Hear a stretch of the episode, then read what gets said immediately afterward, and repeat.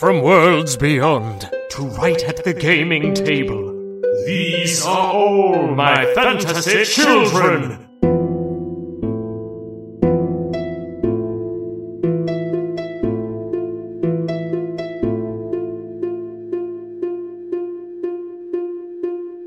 Hey, Jeff!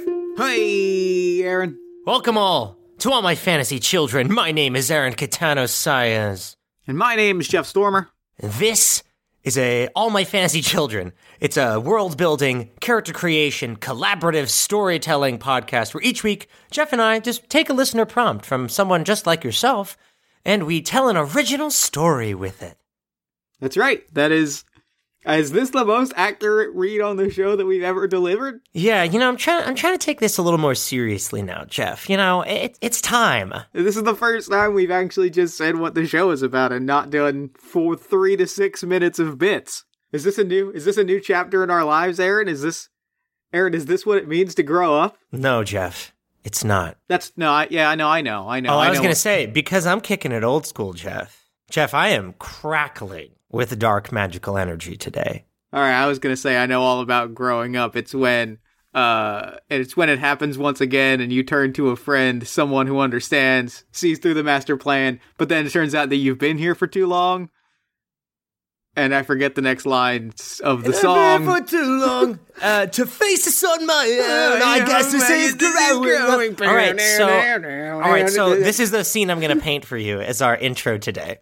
I am surging with dark magical energy, right? Like there's purple electricity crackling over my body. I'm in like a Goku stance in the parking lot of Warped Tour while Jeff is really enjoying Blink 182 because it's like 2001. I'm coming to you remotely. I am actually at the the Burlington Center Mall. Oh Uh, no! Rest in peace! I'm at the skate rink. That doesn't Um, exist at Burlington Center. you opened a skate rink at Burlington Center. I have opened a skate rink at the Burlington Center. Uh, it is um, it is sponsored by Vans. oh yeah, Airwalks too. I'm wearing very long shorts. Oh. very long shorts. What color? Ankle- What color? Uh, they are nave. They are they are they are olive green, Okay. and I've got a shirt that says "Keep staring, and I'll do a trick." Oh man, we've been quoting that shirt for so long. oh god. your wallet has uh it's black with red flames and there's a chain that of course connects to your big uh belt loop. Yep, yep, yep, yep. I got a smiley face belt loop because it's ironic because I'm not smiling. No, because I'm not Uh. happy. And you're wearing. Oh wait, no. I would. I almost summoned him. Now I'm gonna summon him. Jeff, ready? You're wearing a red Fred Durst Yankee hat. Good. yep. Okay, wait. So do we have a prompt this wait, week? No, not yet, Jeff. Wait, because there's something. There's an important announcement that I have to make.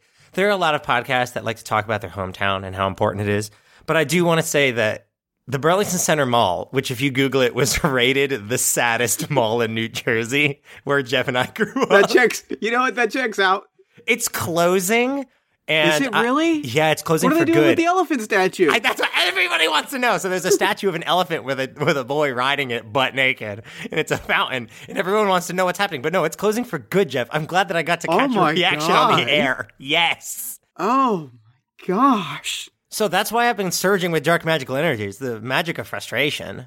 It's that. Yeah, I understand it. It's Aaron. I guess this is growing up. Yeah, no, that's the kind of the roundabout way I wanted to phrase this to you. Where I was like, Jeff, this is growing up, realizing that sometimes you have to say goodbye to things. That like that elephant statue built by Xenos Farakas. So good night and good game. Good night and good game. All right, Um, do we have a prompt this week? We do. We have a very sick prompt this week. It is from our email from the prompt submission form. So, joke's on you. Start spamming more. So, this badass Twitter user Jeremiah Newbie sends a fencer so good they can duel in the rain and not get wet. Even though they are this good, they still cannot win a duel with their childhood rival that became a simple cobbler. That's pretty good. I like that a lot. That's really sick. I'm like, I'm shook to my core. So, first of all, I know you and I had talked briefly before where we want to set this one. Yes.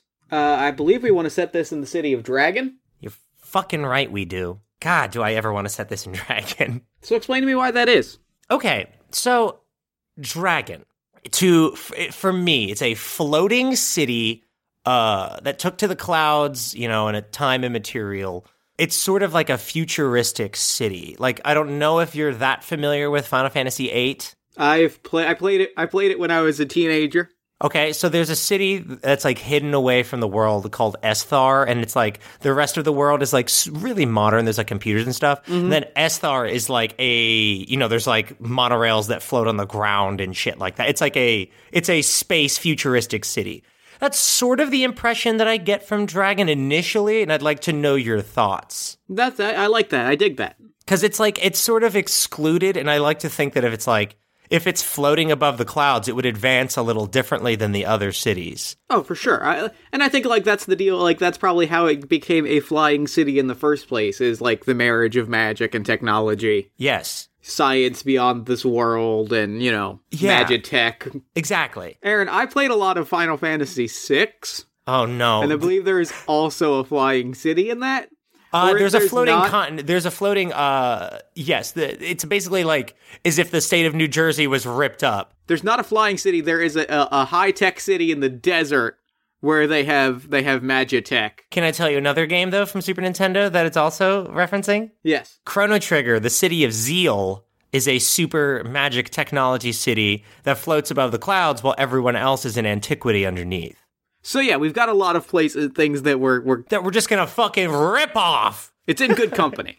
So you and I had talked briefly before about uh hey everybody. So we have to set up a little bit about Dragon because we've never fucking talked about this before. Um Sure. my initial thought is that it is uh a city of like passion where it's every sort of like you know how like Paris and France are sort of seen as like a city of love and like mm-hmm. passion where you go. I think of it more as like passion for anything whether it's like love, food, music, like where Geode is like has its artistic scene and is really progressive and like reinventing herself. This is kind of a city where everyone's super enthusiastic about everything. Like that sense of enthusiasm is is very contagious in Dragon, where everyone will cheer you. Everyone is that shonen anime character that like screams. They're like, "Go! You know, support your mm-hmm. dreams." I sort of see that as being a core staple of Dragon culture is like support, passion, and if you're going to do something, I will help you get there. I'll be the gas in your tank to get you to where you need to be, sort of thing. You know, everyone's like kind of a motivational coach, or Yeah, should be. Yeah. Yeah, no, I, I totally I totally dig that. Okay. So that being said, that that little bit established, uh, this fencer, that is a badass prompt. So they're so good they can duel in the rain and not get wet. And even though they're Yeah. this good, they cannot win a duel with their childhood rival, who's turned into a simple cobbler. I have a very specific pitch for you. I'd love to hear it. It is uh it is big picture. Okay. Aaron, actually I have a very good basis for this. Okay. Aaron, I'm going to take us on a trip back to high school. Okay. I believe we may have talked about this on air before. I would like to take you back to study hall Oh. senior year Okay. with the two of us Yep. playing spades. Yes. And the reason I say this is because I think that the reason is is uh, the story that I want to tell you is that we played spades together all through senior year. Every day at study hall, it was it was us and two friends of ours. Yep. Uh, we played, and it we played, and you won pretty much every game. A lot. I won a lot of them because I, I you know why. Well, we we've said it on the air I'm gonna before. get there. I'm gonna get there. I'm okay, gonna get okay, there. okay, okay, I'm gonna get there. But the point is, uh, by the end of the year, though, it was very close. Like you were, you were, you won a lot of them, but by the end of the year, like I would come from behind and win a fair number of them. Yes, Like it started accurate. out, it started out the start of the year. It was like just, just my my shit was getting wrecked. By the end of the year, it was probably like thirty to forty percent wins. You know, it was closer to even. Then I went to college and played spades with friends and cleaned house with them. And this was when, Aaron, you revealed to me a secret about the way that you had been playing spades with me at senior year in study hall. Oh yeah. And this is, I think, the secret as to why the fencer gets so good and why their childhood rival, who became a baker, can always still beat them. it's because they cheat. The cobbler because- cheats. It's because they just cold cheat every single time. Huh. So the cobbler is cheating. yes. It's Okay. just like they fight dirty. Like the cobbler will just like kick you in the crotch and Yeah, like win that way. So it's not necessarily fence. Oh, okay. So okay, so that's an interesting that's an interesting thing that we can take though. So if the cobbler is teaching this fencer how to fight dirty. You know what I mean? That technically, if you go into like a, we'll say fencing in terms of not the sport, but like swordsman, like swordsmanship, Yeah. you know, like sword fighting. They are very good at rapier combat because when fighting this cobbler as a kid, the cobbler fought dirty and didn't play to like, you know, I, I like to assume that I, I don't know a lot about fencing, but I know there's like different, there's rules. And I would mm-hmm. assume that they're based on like rules of dueling or Yeah. there are now and are in fantasy, in, in this, in dragon fencing or in swordsmanship, we'll say. In sword fighting, there are rules and Yeah. things that you're not supposed to do because of like, you know, conduct. And the cobbler did not adhere to them. The car, car like cobbler brawled, you know, would throw sand in your face and slash and like your arm. And you're grab like, what? your grab your fencing mask and turn it so you can't see and breathe right, and then just like take you out that way. Like the cobbler, give me give me two sets of pronouns. Gotcha. So for the fencer, he is a fencer, and the cobbler, they are a fencer. I mean, they right. were a fencer who is now a cobbler. So yeah, they would uh like twist your mask so you couldn't see, and then just like cold wind that way. And they they the, the two of them spent their childhoods together like fencing. They grew up passionate about this, but the cobbler just cold cheated. They would fence, they were about even, and then the cobbler was just the person that was willing to like kick you in the shin. Like the judge didn't see it and they just kick you in the shin and then win. Okay, so this is like you're talking like they're fencing in a competition or like backyard sword fighting. I think backyard sword fighting into competition, like teen competition. I'm thinking Karate Kid. I'm think yes, I'm thinking like there's a sword fighting tournament type thing. Like I'm thinking World Martial Arts Tournament Dragon Ball Z type thing. Yes. Where like the best sword fighters in the world come to this tournament in Dragon and they and a grand stage, but there are there rules in that. I think so. Yes, so does the cobbler win that or lose? Cuz they lost. Can't beat him. What I think it is, let me throw something at you. Okay. What I think it is is we have uh we have Lance Crossblade, Oh, who is our fencer, Okay. and Has to be named after a weapon now. Now that you started this, Mm-hmm. the cobbler, they have to be named after a weapon. What's a good I have a name, but you're not gonna I have a name for it. Okay, what is it? I'm thinking uh, cobbler. I'm thinking hammer. I'm thinking blunt object. I'm thinking cudgel. I'm thinking cudgy. Kaji. Kaji. It's the name of my first bard ever, my first D&D character. Okay, so Lance Lance the fencer enthusiast Yes. battles through child grows up with in the city. Okay. So, I want to take a step back real quick before we move on to like tournaments and wherever we're going. Okay, is that all right? yeah. Yeah. So Lance and Kaji grow up together, right? Same what? Neighborhood are we saying that Dragon has? And like Yeah, they're in the they're same skyscraper. You know, they're in the same borough. oh, apartment complex. They have apartment complexes. They're in the same apartment complex and they grow up in like the hallways and courtyards just constantly one upping each other and trying to outdo one another. And I think that's a that's a dragon detail I want to add is that they're all apartment complexes that are the size of small cities. Yeah.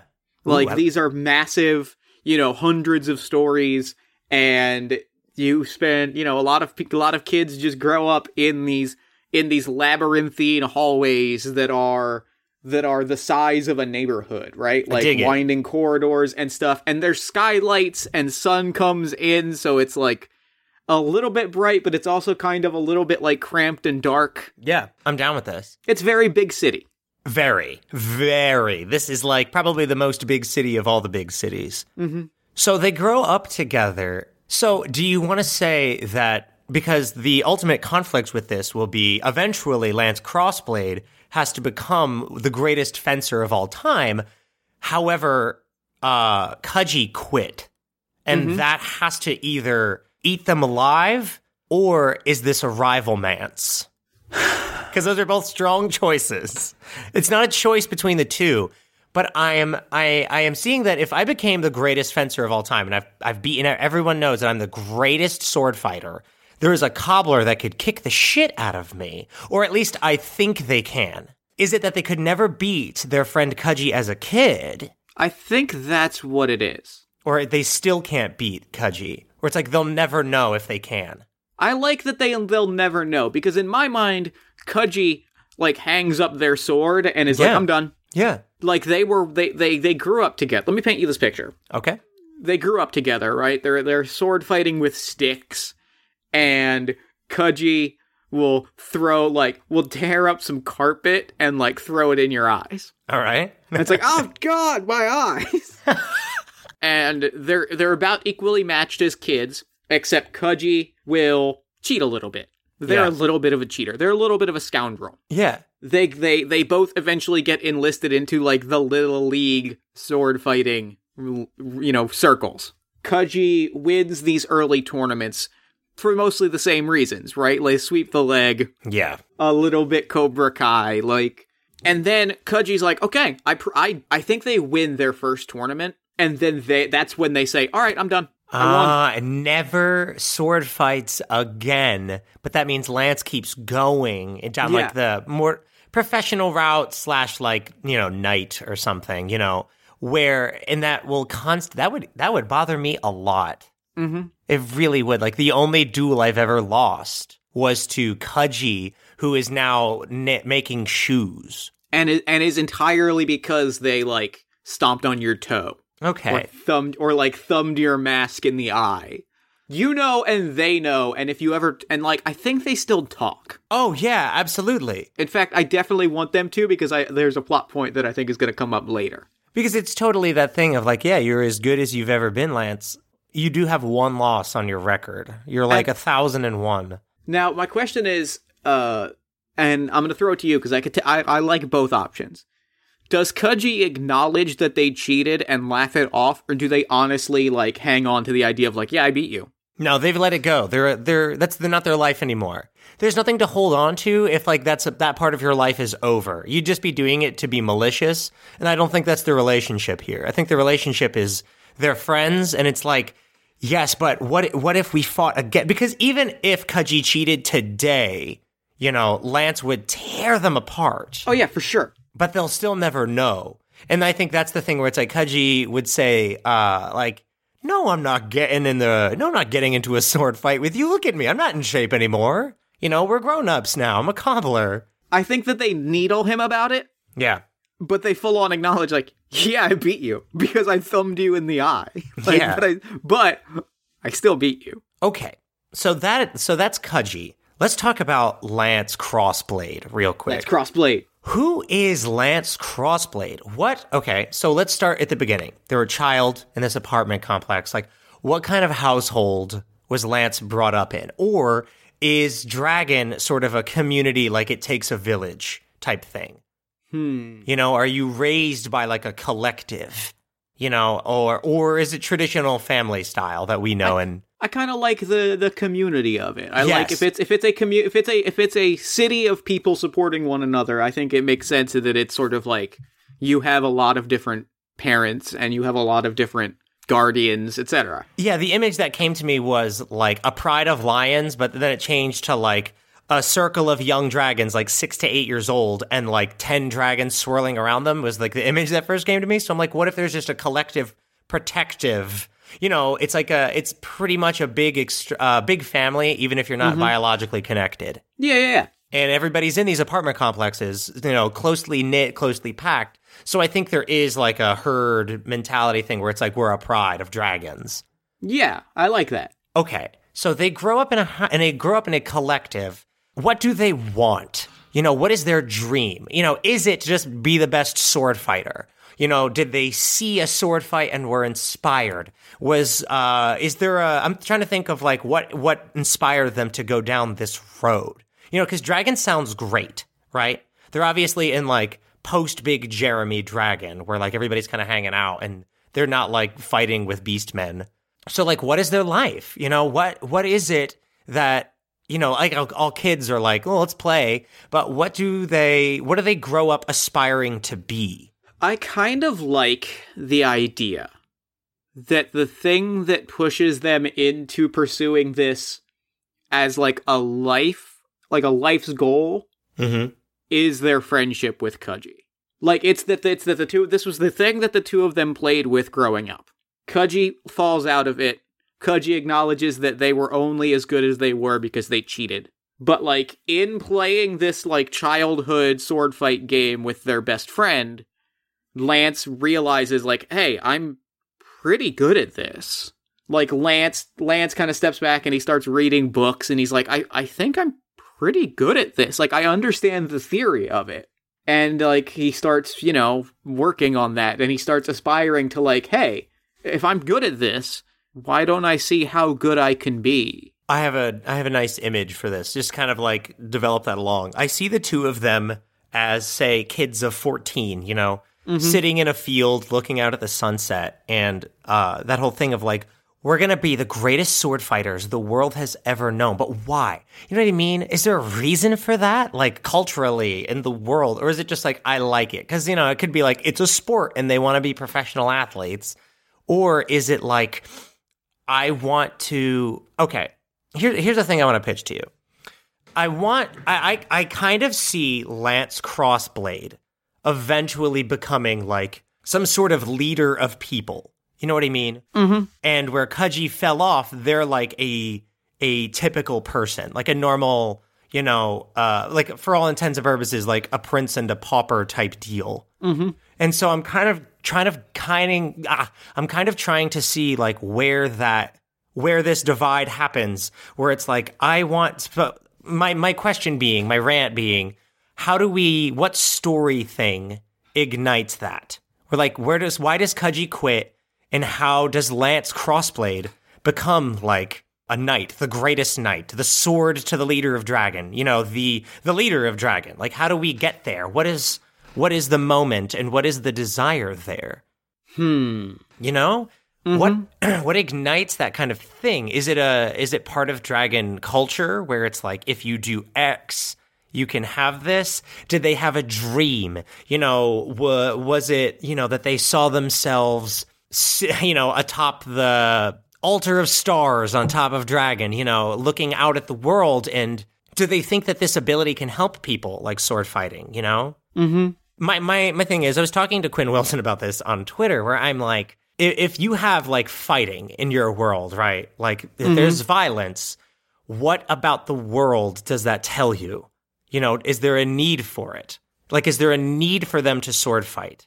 And the answer can be yes. Then I think I have I think I have an answer then. Okay. Because what we have here is not necessarily violence. It is competition. Yes. What we have here is is essentially professional sports, and we have a lot of that in fantasy. Yeah, yeah. So what that says, and what that, and what I think part of that, especially with the idea that there are tournaments, there are winners, there are prizes, coupled with the fact that we have these large, stuffed, massive apartment complexes. I think it says that as supportive and energetic and passionate as Dragon is, there's also a level of upward mobility or even uh, economic disparity. You know, and and there's this idea of like your like passion is what's going to carry you up, but there is still that sort of there's still that expectation of like you have to find a way to make to be good and you know it's that it's that if everyone is making something if everyone is passionate about something then there has to be a sense of like ex- the, ex- the competition there has to be extreme Yes. and i imagine it has to be it almost has to be overwhelming for people this culture of like pursue your passion pursue your passion pursue your passion Yeah, who are you? What do you love? Go do the thing you love. It's like, maybe I don't know. Well, you better learn, or else you're never gonna rise in the ranks of this city. You're never gonna have the life that you want. And that's dark and fucked up, but like, it's kind of cool. I like it for this world. and it's kind of and it- it adds this and there's this element of like you know there are competitions. There are there's you know it's that it's that loving something you also have to prove it. Like so there's sword mm. fighting tournaments. There are these leagues there are these leagues of duelists and it's like cool you love sword fighting. Enter the dueling ring. Like prove it. Study it. Go to school for it. Like practice it. There's a level of and there's this level of like pressure there. And I think maybe that's part of why Kaji probably bows out is that Kaji's like, I wasn't doing this. I wasn't doing this to like pursue a dream. I was doing this because it was fun and I was hanging out with my friend. Yeah. They they win a tour- they win a tournament. They win it through cheating. And they're like, I could live the rest of my life as a heel who cheats and who I could probably go even further. But like, do I want to be that person? And they're like, no, I'd, I'd rather live a simple, humble life doing something else that is maybe not glamorous, maybe not, you know, professional sports star level, but like, I like it, so I'm gonna go do that. Okay, so what this tells me though is about Lance is Lance in a favorable situation in society? If they are trying to use sword fighting, you know, to increase their stance in society, you know, to increase their, mm-hmm. we'll say, rank, you know what I mean, Yeah. or their their class. Yeah, he's trying to be, he's trying to be a big star. So does that mean they are clearly not? Are they doing well or no? Uh, I think he ha- yeah, I think he's, I think he is doing well. I mean, before this, like, where do they start? Because are they starting low in society and climbing up? I think they start low. I think, yeah, I think they start low. I think these apartment complexes are like the lower class. And I Yeah. think most of Dragon falls into that. Yes. And I think they start low. They have sort of these aspirations to go beyond this, you know. And Lance finds a thing that he's good at that he enjoys. And him and Kudji like go for it. Kudji says, uh, I don't want to go down this road if it like I've seen what it turns me into. And Lance says, I'm comfortable with what this turns me into. Okay. So they go for it. They live this dream, and we know at the end they become the greatest fencer that can duel in the rain and not get wet. What happens in between?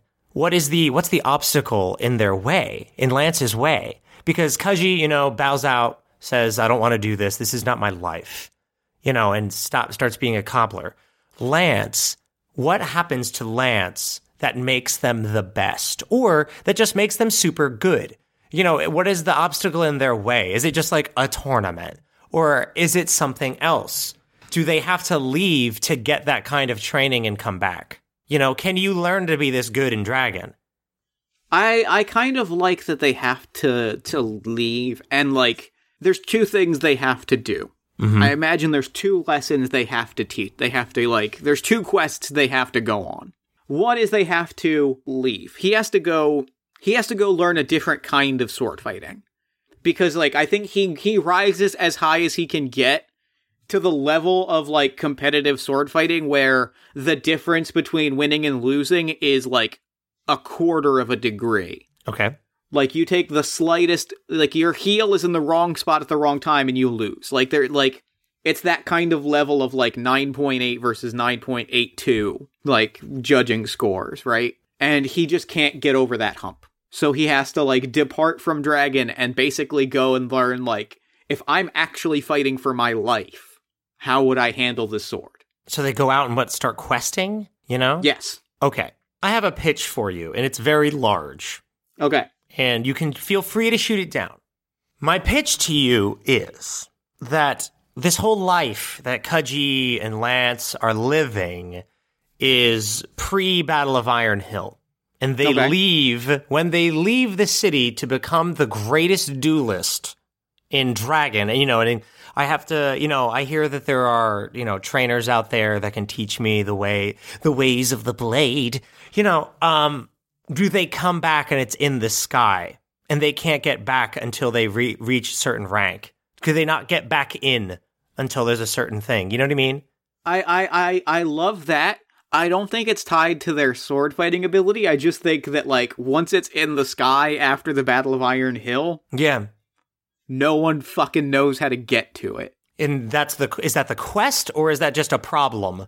That is uh the second leg of a three-pronged test, a three-pronged quest. Ooh. The first one is they leave, right? They go, they see the world, they fight monsters, they like adventure, they quest, they become the great swordsman. They finally overcome that like that level of academic like perfection where it's like I have studied all I can in school, I have to go basically do the thing and fail. Then they come back only to discover that There's just a crater there. yeah, and the city is like somewhere in the sky, and they have to like continue traveling the world to find their home. Okay. So then he gets home, and then here's why I want to pitch to you the third part of his quest. He gets back, he finds a way back to the city, and he has to learn one other lesson. before he can like truly become the greatest of like he's good enough that he can fence in the rain and not get wet. Mm-hmm. But there's still one lesson that eludes him. What is it? He's got to learn to cheat. Stop it. So he has to get. So he has to. Kaji has to teach him. Yes. But what if? But a Kaji said that we said Kaji's out the game, Jeff. Exactly.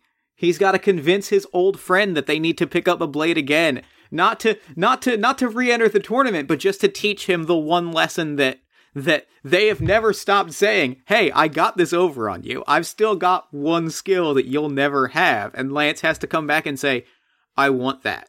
I want that skill." Okay. So after after years of training and journeying, they're like, "Fuck it, I'm just gonna cheat." Is that?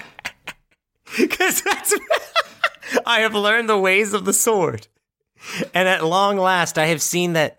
Yeah, no, I'm I'm with it. I'm I'm on board with that because it's very funny to me and very realistic.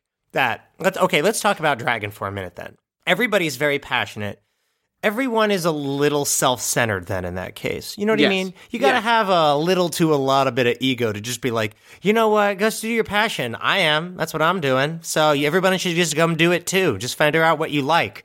So what I'm thinking is they go on this epic quest. You know, they they receive they they hear a vision. They see a vision in the stars. You know, that's mm-hmm. like you have to leave. They hear a voice. You have to leave Dragon search the world for the greatest sword fighters, best them to save people, you know, go on this heroic journey. Like that would traditionally be the movie, right? Is like the dragon warrior goes and then learns the ways of the blade, then find your way back to the city, you know, to the place that you once called home that you barely recognize only to realize that none of that was fucking worth it. And now it's like, fuck this shit. Fuck all this stuff about, you know, upward mobility and me following my passion.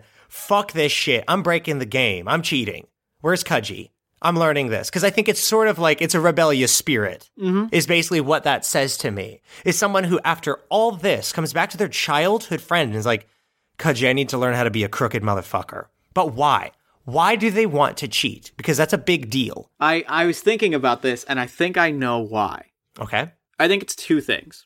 I have some big ideas to throw at you. Yeah, I, I I'm looking for that. That's what I. That's what's going to push this story over. Is like the the the you know the liminy locust moment where it's like, what is the obstacle in the way? What is there to overcome? I think I think there's a few things. Because I think one thing is I love the is if we want this to be pre Iron Hill, Mm-hmm. then I think that we have to answer the question of if there are scores of like super highly trained sword fighters. Yes, because like Delta and like Headless Seven are like in these in this city in these tournaments. So then I think that the that that the, the conclusion that we have to draw is that these sword fighters were being drafted into an army. Okay. Not not like once like in adulthood. I want to specify that. But it, it was these sword fighting tournaments were being used to recruit the best warriors in Dragon. Yeah, yeah, yeah. Like you win a tournament and they're like, "Oh, actually I like that a lot." Because you win a tournament and they're like, "Do you want to do you want to join the military? Like we can we can we can make all of your dreams come true. We have the resources." Like Yeah. and that's why Kaji bowed out. Okay. Okay. Can I give you a pitch then? If you win these tournaments, Jeff, there are, so what do we say, 19 Knights of Dragon, right? The humans. Something like that. Yeah. If you win this tournament, you get to be number 20 and you get like a tremendous power. Is the mm-hmm. reason there are 19 is because Lance Crossblade won this tournament and turned the offer down and left Dragon Yes. not because they wanted a great adventure, but because something was like, this is wrong. This is not why me and Kaji did this as kids. We do it because we love it. We don't do it for, like we said, it's not about violence. It's about the sport and it's about the art. And it's a, I mean, if you're dueling in the rain and not getting wet, you are like a dancer. You know, I'm thinking like this mm-hmm. is, it's beautiful and they're like the greatest, like it could carve through the 19 knights as if they were a stick of butter. Yeah. I think that he finally wins a tournament. He finally wins the big one. The 20th of like the 20 part Dragon Knight series. The Yeah. Dragon Knight Classic. Mm-hmm. He finally wins the 20th tournament to, f- to earn a final spot on what is probably touted as like an Olympic level team, even Oh. if it is also like a military strike force. Yeah, these people are like like I have the utmost respect for like Olympic fencers because I've watched it and I'm like, how are you human? Yeah, and it's imagine if like the follow up to being that good was somebody came by with a briefcase of money, like so like a guy in an army outfit comes by with a briefcase of money and it's like, we want you to fight for us. Yeah, and like and for some it's like, yeah, no, I totally get it. But for Lance, he's like they they come to him with an offer and he's like, "No, this isn't this isn't what like I didn't I didn't do this so that I could go off and like hurt people. I did this because it's a beautiful art form." So I think he bounces. Like he just goes AWOL. So, do they still come back to the city and want to cheat? Yes, because Delta has challenged him to a duel. Okay. Okay. Okay, okay, okay. Okay. Okay. Cuz cuz Delta's in the army, which means that they've won a tournament, which means that they're at this like 9.98 level like academic perfection level. But it also means that they have fought a war, like an actual honest to goodness war and come back standing. Wow. Which means that they are equally which means that they have the life experience and the academic experience that Lance also has, and they also have a blood vendetta against Lance. Okay. So what I just got from that is okay. So if we're gonna if we're gonna play this by the book, Chef. So we're saying that Lance pre Iron Hill leaves Dragon right, goes up in the Yep. sky. They come back, and we said the only two alive are like Headless Seven and Delta. All the others are dead. So that means there are 18 spots to fill. So Lance, what hears about another tournament and is like, no, fuck that. Mm-mm, I'm gonna win that. So I think that's how this becomes the leader, you know, a leader of a group type thing, or the leader of Dragon. Goes back, wins this tournament, becomes the what the third, basically like Horseman of the Apocalypse type deal. You know what I mean? Uh, it's got to be at least the second because I think everybody thinks Seven is dead. Everyone thinks Seven is dead, so there are two. So Which means here's where this kicks into. Here's the Limini moment. Okay, because I'm I'm dying for it. I'm like I know we're on the cusp of something really cool. No. where someone returning to their hometown and being like, "No, Delta, this is not what this. This is not what our culture is going to be about." Here's the thing: if if everybody, there's three of them left. There's Lance, Seven, and Delta. Mm-hmm. Seven is AWOL. Seven, everybody thinks is dead. Yep. Lance is not part of this, which means Delta comes back as the sole survivor. Oh no. and essentially is the last living remnant of the army that waged war with Iron Hill. So true. That's such a good They point. essentially have to be able, they have to be in a position to essentially take the town over. yeah, absolutely. This is like the everyone. It, like Big Jeremy kills everybody. And so what I'm picturing is not that Lance wants to eh, win a spot on an army. Lance wants to take back the keys to Dragon to to like take it away from this pers- from this military dictator that has come back. And the only way that he knows how to do it is by saying, "Look, you've got a lot going for you, but I know I can beat you the one way that I've showed that like you know in your heart you're never going to be as good as me as a duelist. So step to me in the circle, I will beat you, and then you will leave Dragon forever." And there's this incredible moment in their duel. Like Kaji's in the stands, you know, in the most beautiful pair of shoes that they've ever crafted. They're like, I think, I think Kaji's a little flashy, by the way. Fun, for sure. Fun note.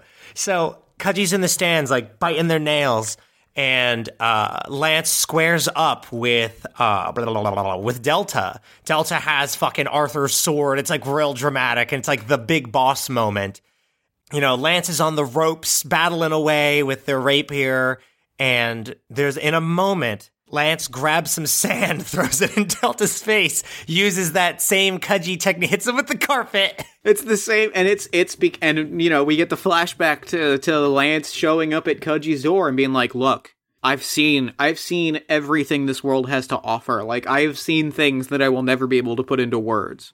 But I always, but I've never once forgotten that the thing that beat me was an underhanded trick by the one person that knew that I wouldn't report them to the authorities." And so they and so Kuji's like, "Look, I hung this up years ago. I'm not going to fight by your side." And Lance is like, "I don't want you to. I just want you to like put whatever is in you that said that cutting a corner was okay and like put it into my brain. Show me that part like show me that part of your soul that says that says, "Hey, if I need to, if I need to win, I can, I can do it by whatever means necessary." Yeah, it's that it's that what t- teach me because I'm such I'm such an academic, I'm such a purist of this. Teach me the I don't care. This fight is too important. I need Yeah. to win whatever means necessary. So you need to you need to implant that in me. So it's kind of like unlearning a lot of things that Lance knows. Kaji has to teach them like, no, this fight, it doesn't matter if your foot has proper placement. The, you know, Delta will kill you if they get the chance. This isn't this isn't a competition. But I think the the beautiful moment is when let me readjust myself. the beautiful moment is when uh, they're dueling, right? And Delta's going in for that kill. They use the cheap strike and throw carpet in Delta's face. you know, pah!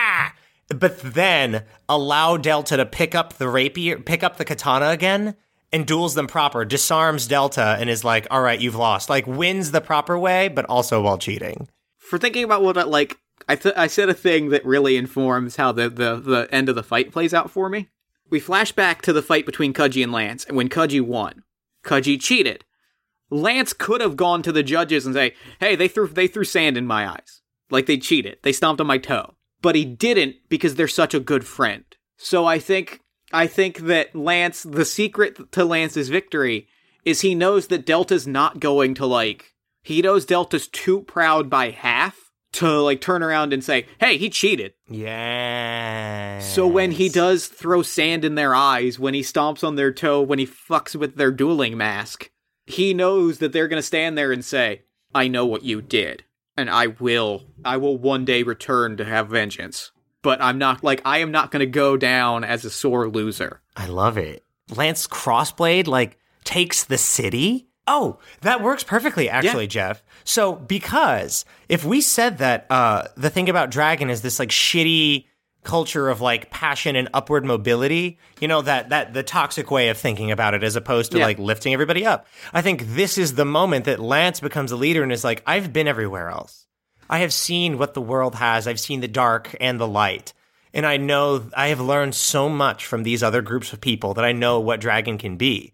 And does away with like the great, great inequalities happening with like, you know, economics and like social standing in Dragon. Do you think the apartment complexes are kept or are they bulldozed and, you know, things are different? Uh, I think they're renovated. Yeah, yeah, they they're souped up. So Lance makes a pretty great place for people to be and pursue their passions. Yeah. Okay. So I have I have some I have once again I have a lot of big ideas for this. May I pitch them to you? Yes. Okay. So hey everybody, we just talked a lot. And so if, if you're not caught up on the show, God help you for this episode. So back in the day, we said that because I want to I want to use this moment to tweak something that we had said about like the canon. So back in the day, we said that you know Tiamat basically like invented humans and like good ones, and that the ones back in the day from the leader of Dragon were like bad and they fought in the war. So here's something I want to uh, make a note of.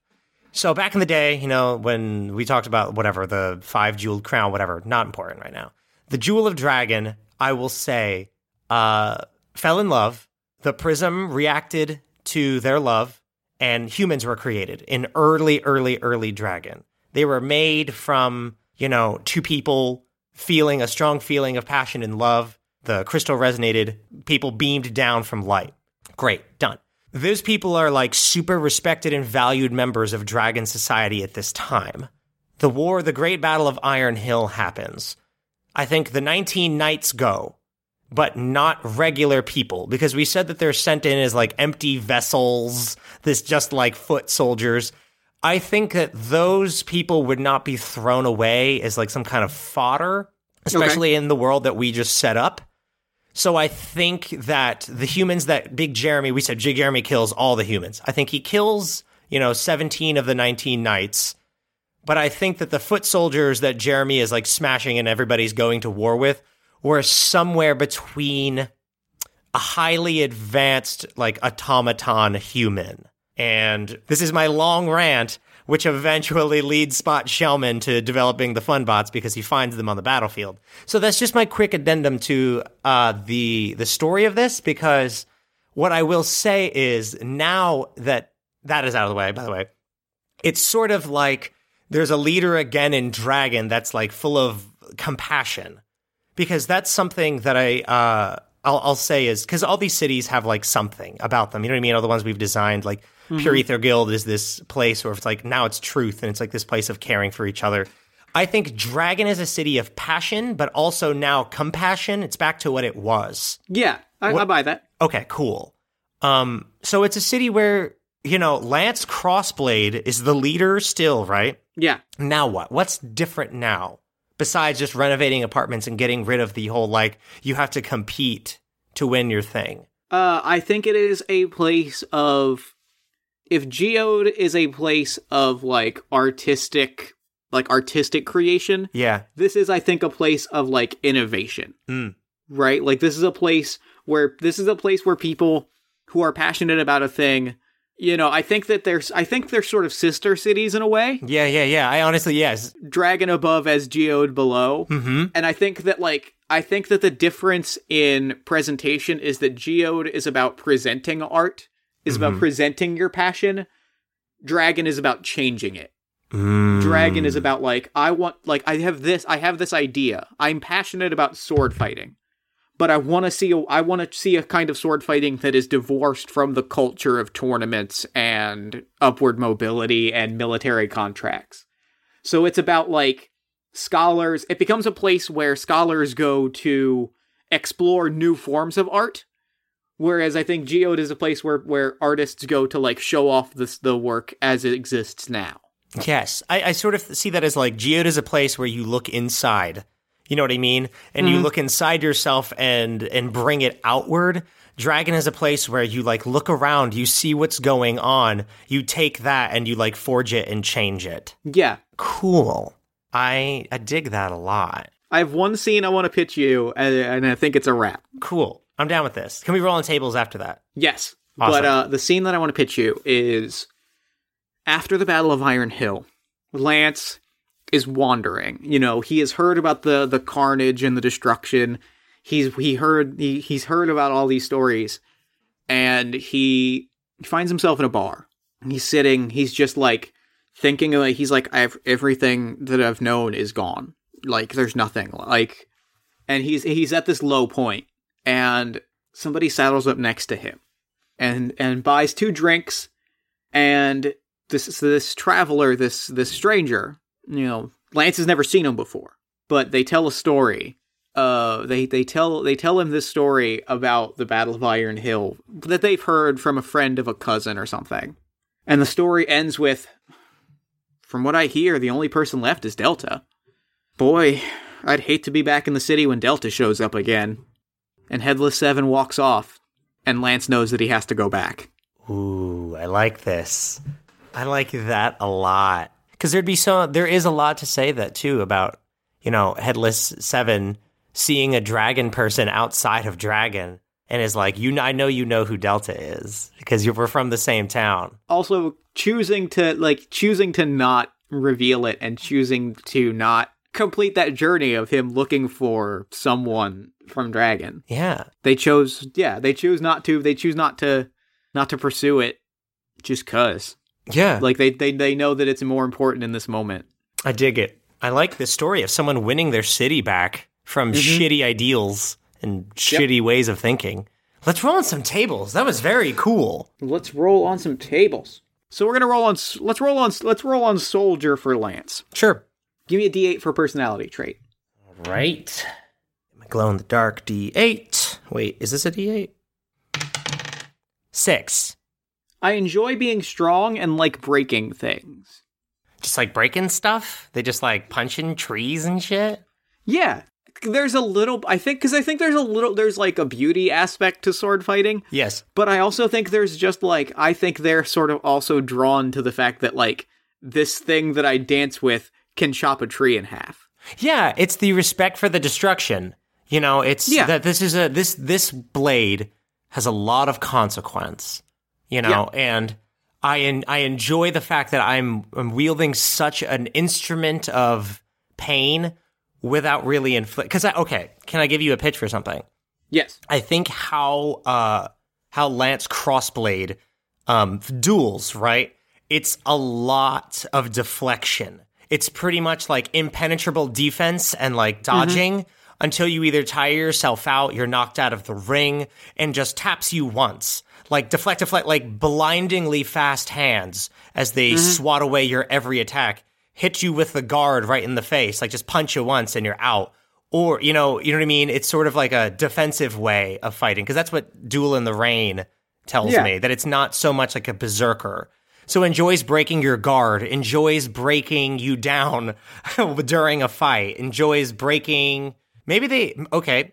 Uh can I say that they try to break your sword? Yeah, I think that's pretty cool. They can shatter your blade during a fight. There you go. Cool. All right, give me a D6 for an ideal. Let's go animal D6. Yeah.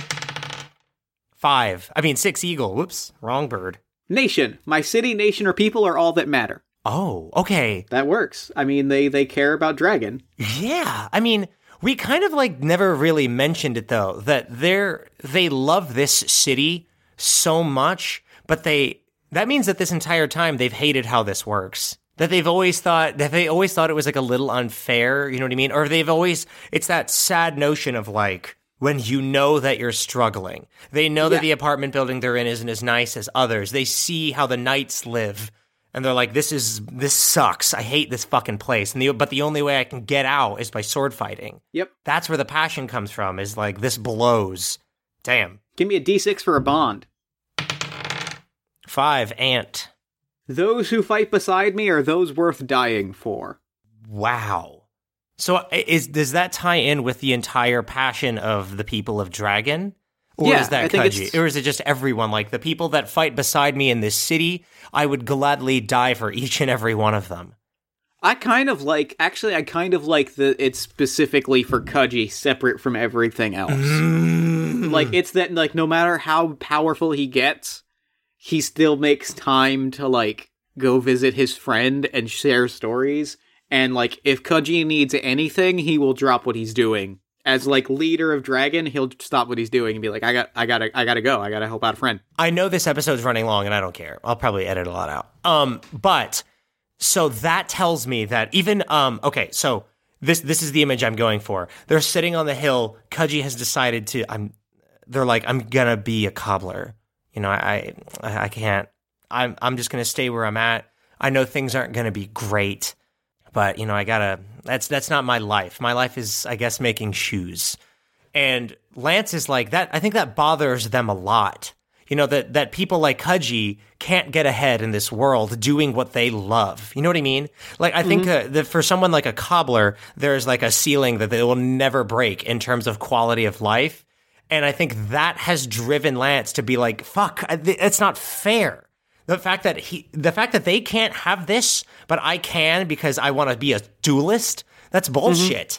That's not that's that's not fair. So I think that that's it is Kaji specifically being like, uh, you know, working class people deserve exactly the same as everyone else, as as the upper Yeah. as a knight. All I'm doing is fucking sword fighting, and they're over there making shoes for every single person in the city. Like, and they can't get a nice apartment. That's bullshit. I would, I will fight for them. I will die for them. I love it. Sick. Give me a D6 for a flaw. All right, I'm gonna roll dog d6 for flaws. Six poodle.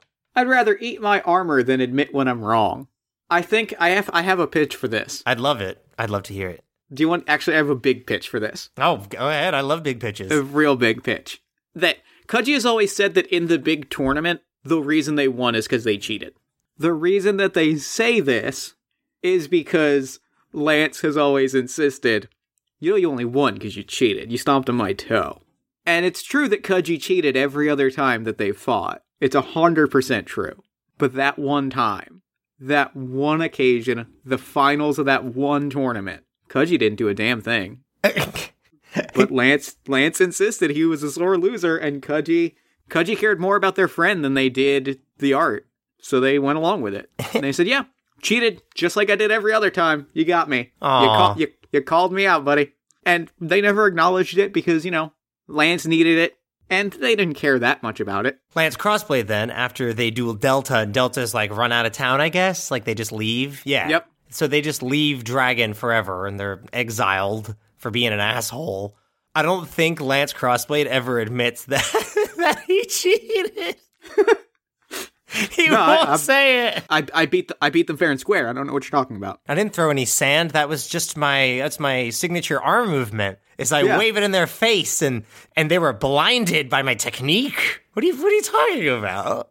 Pre- okay, so pretty much we have a charlatan ruler of dragon at the moment. a little bit. I here's what I picture. I think everybody kind of knows. I think everybody sort of takes on Kuji's view, right?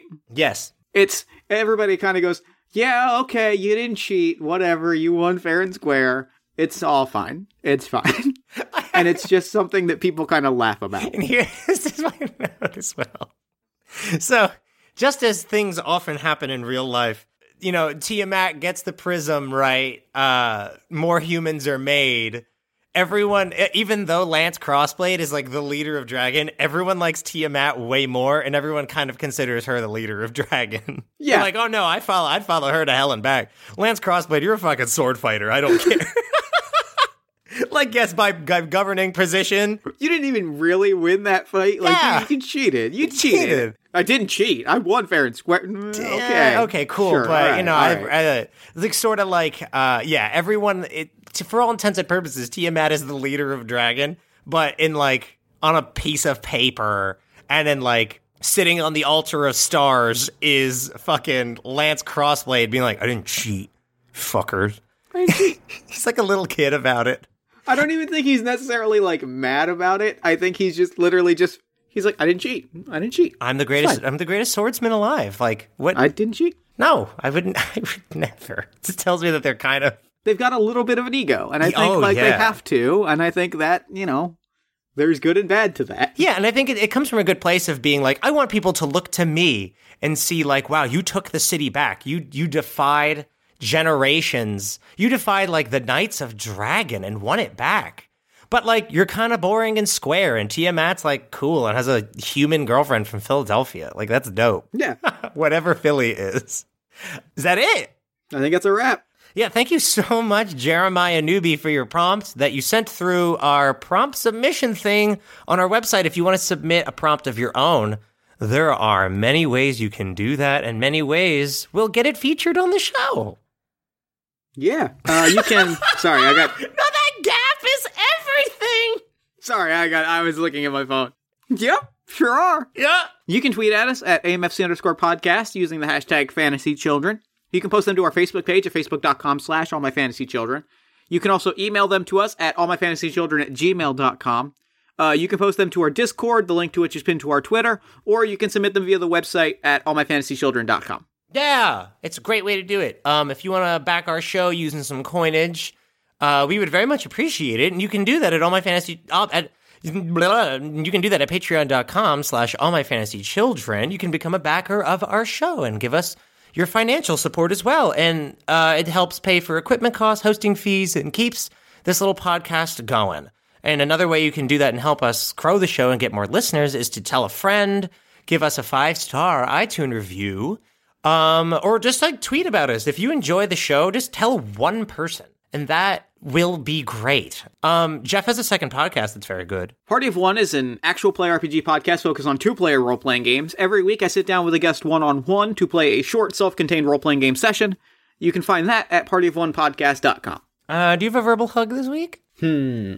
I do. I I, I do. Just for right. this episode Hit me. alone, uh, like making this one, like we we talked a lot of lore and like we're world building, and it's really like you know it's it's dorky, but like we enjoy it. And so here here's my verbal hug for you. If you're doing something that like you know by societal norms is like dorky or uh like lame or something like oh my god they're talking about building dragons no one's gonna you know it's easy to be like no one's gonna care you know we're talking about apartment complexes in dragon and what the culture of a fictional city in our podcast is. No one's gonna give a shit.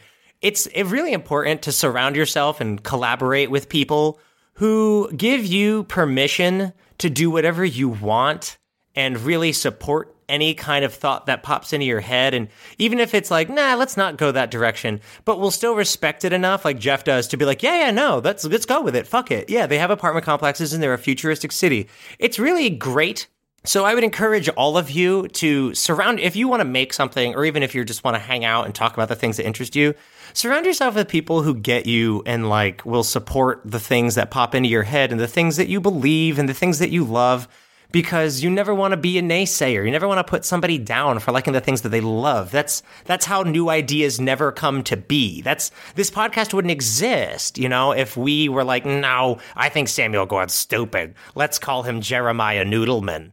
You know, uh, it's it's not about that. It's it's surround yourself with people who make who lift you up and make you feel like the best you that you can be. And then who knows, maybe you'll create something together that's wonderful or just enjoy each other's company for like the rest of your days.